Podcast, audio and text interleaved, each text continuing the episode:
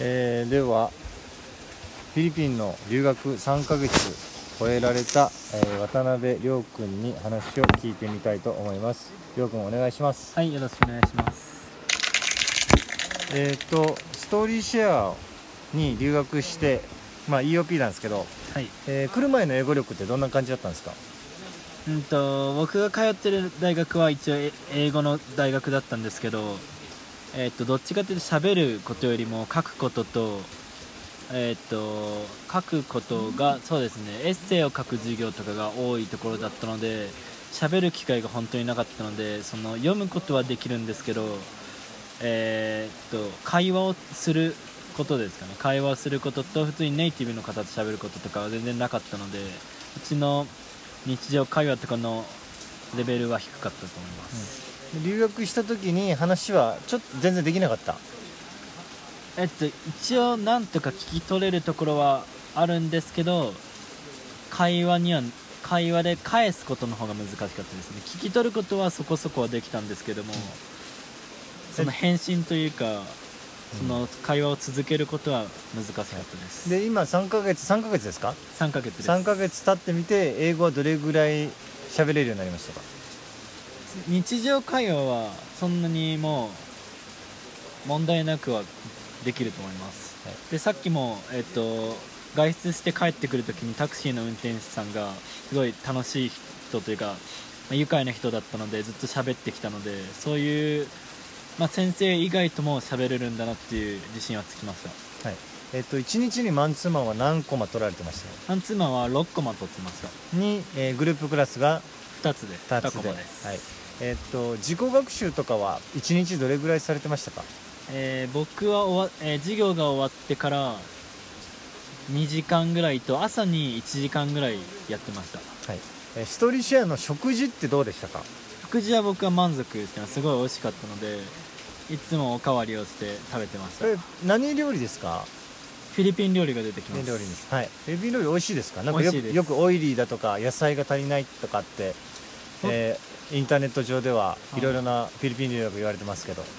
うんそこまでオイリーだなとも感じなかったですし味付けも濃すぎるとかではないので全然僕は美味しく食べてました、はい。ちなみにフィリピンの外のあの食事は外食はどうでした？外の食事もうーんそそんなにそうですね。いつもフィリピン料理避けてたとかはないので外の料理も問題なくあとバギューなので全然野菜は取ろうと思えばどこでも頼めるので、野菜不足とかは特に感じなかったです、で今回はあの少人数の大体10人から15人のお最小規模じゃないですかねフィリピン留学で。そのはい。一番小さい規模の学校に入ってみて、はい。実際どういうふうに感じられましたか？うん、小さいからこそ、まあ、アットホームというかもともとアットホームっていうことは聞いてたんですけど来てみてよりそれを実感したというか、まあ、小さいからこそ、えー他の生徒さんとも仲良くなれるし先生方との距離も近かったので、まあいい意味で近かったですしその会話もたくさんできたのですごいいい環境だと思います。うんあのあとは、えー自己学習ってどれぐらいやられましたか？自己学習は、えっと、どっちかというと復習の方に、えー負荷をかけてたのでそのその日進んだページをもう一回見直したりだとか前できなかったことをもう一回見直してみたりだとかっていうので、えー授業終わってから2時間ぐらいとあとは朝の、えっと、授業始まる前に1時間ぐらいはやってました。でセブは、まあ、皆さん常夏リゾートっていう有名ですけどバーギオってどんなとこってあると思うんですけどバーギオどんなとこですか？バギオは全然暑くはなくて日中もクーラーはいらないもちろんいらないですしよっぽど暑いと感じることはなかったですね。バギオは勉強するところに向いていると思いますか？向いてると思います。ストレスなく毎日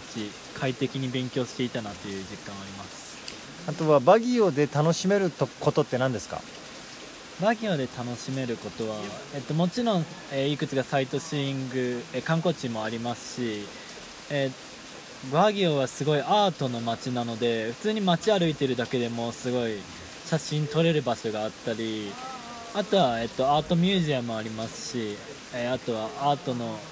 えっと、村自体がアートになってるタムアンビレッジってところに行ったんですけどそこもすごい楽しかったのですごいアートが好きな方には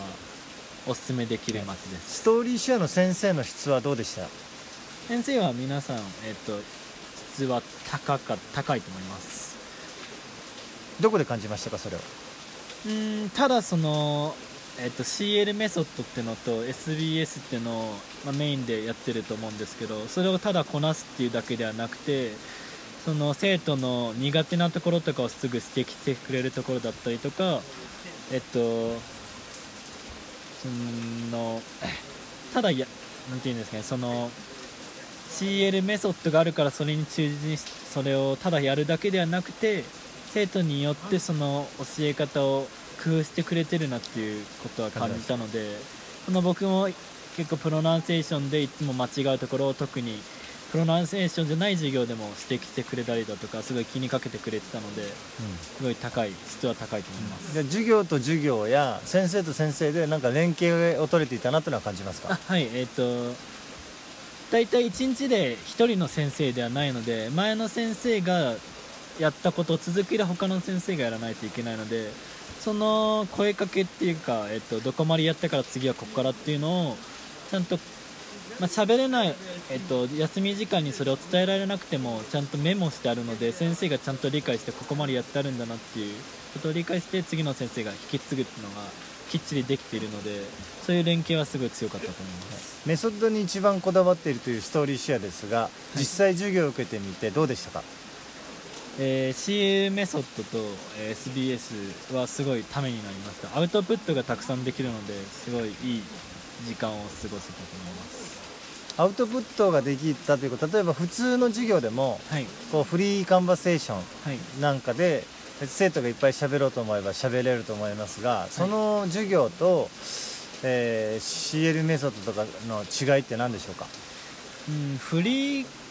フリートークは結構初心者にはまだ厳しい。僕もそうだったんですけど最初はフリートークって言われても何を話していいかわからないところがあったしそのトピックが決まってない分なかなか、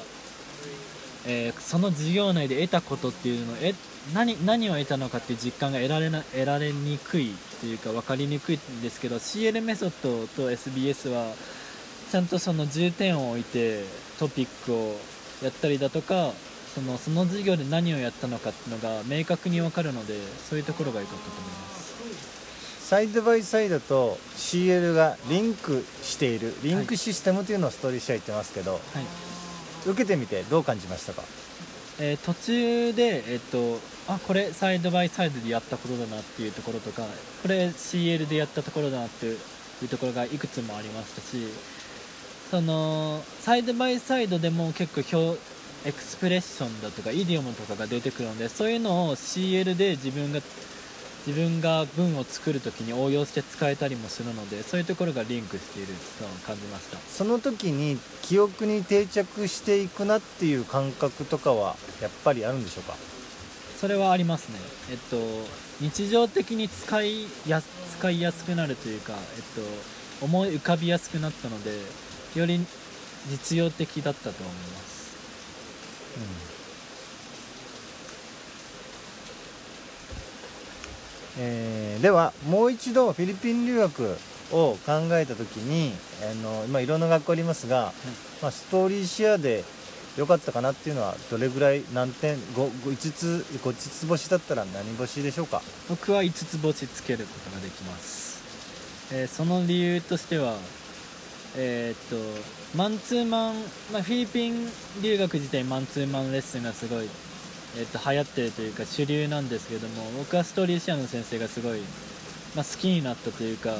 みんな嫌いな先生は一人もいないのですごい自分として一番自分の勉強に集中できる環境でもあったしその勉強以外でも料理も美味しかったですしそのお手伝いさんたちの対応もすごい僕は満足しているのでもう一回やるとしてもまたストーリーシェアを選ぶと思います。ありがとうございます。最後ちなみに今何歳でしょうか？まあ21歳です、21歳。何県出身？えー岐阜県出身です。大学は？大学は名古屋外国語大学です。はい、ということで、えー大学を休学中の渡辺亮さんに、体験談を聞いてみました。ありがとうございました。ありがとうございました